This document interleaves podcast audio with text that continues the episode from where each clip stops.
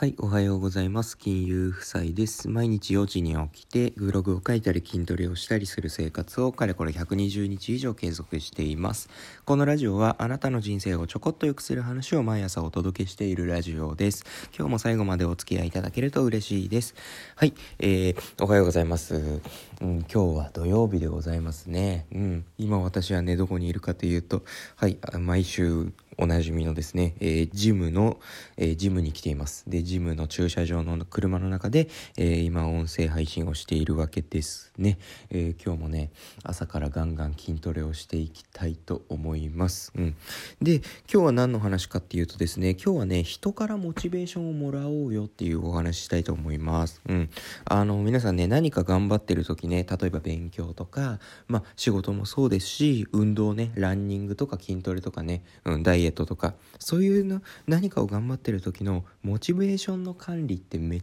ちゃ大事じゃないですか。大事じゃないですか。うん。モチベーションを管理するとさ、あの、すっごいね、えっ、ー、と、続けられる、うん、モチベーションが逆に管理できてなくて下がっちゃうと続かない原因にもなりますよねモチベーションってでもでもでもモチベーションって簡単に下がることがねもう多々あってねうん、なんかちょっとしたことでね、モチベーションって下がっちゃうんですよね。うん。で、今日はですね、そんな時にね、おすすめなのはこれだよっていう話をします。はい。えー、結論から言いますね。そんな時にね、おすすめなのが、人からモチベーションをもらおうっていうことなんですよ。うん。タイトルの通りですね。ごめんなさい。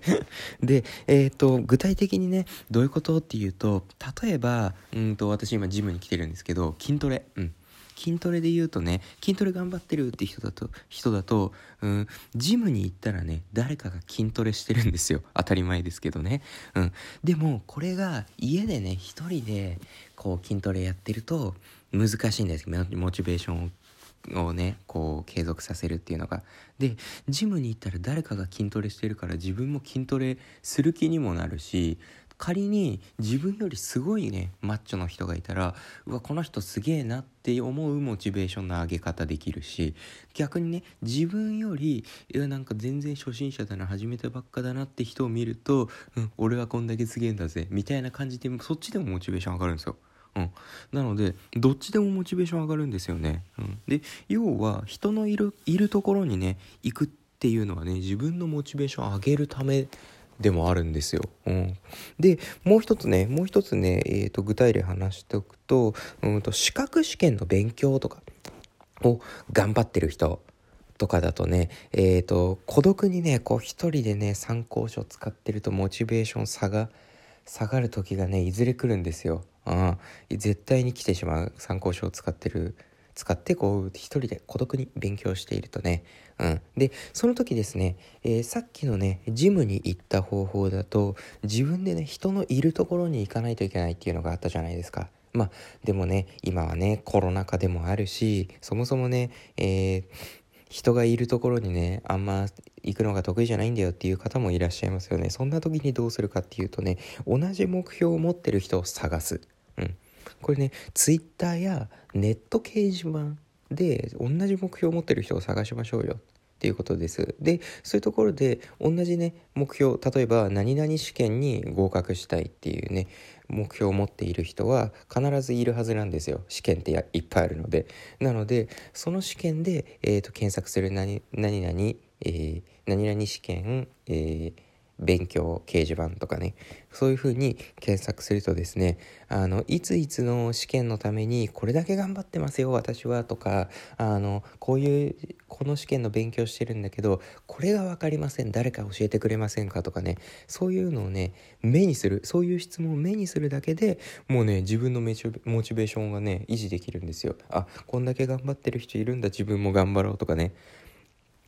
でさっきの筋トレじゃないですけど自分よりねすごいすごい知識あるなっていう人がいたら自分ももっと頑張らなきゃって思うかもしれないし自分よりねあんまり知識がない人を見たら自分は結構頑張ってるんだなってこの人に教えてあげようってその掲示板にね答え書いたりしてね、うん、なのでえっ、ー、とね人からねこうどっちでも自分より上の人でも下の人でもあのモチベーションをもらうことっていうのは可能なんですよ。はい、というわけでですね、うんと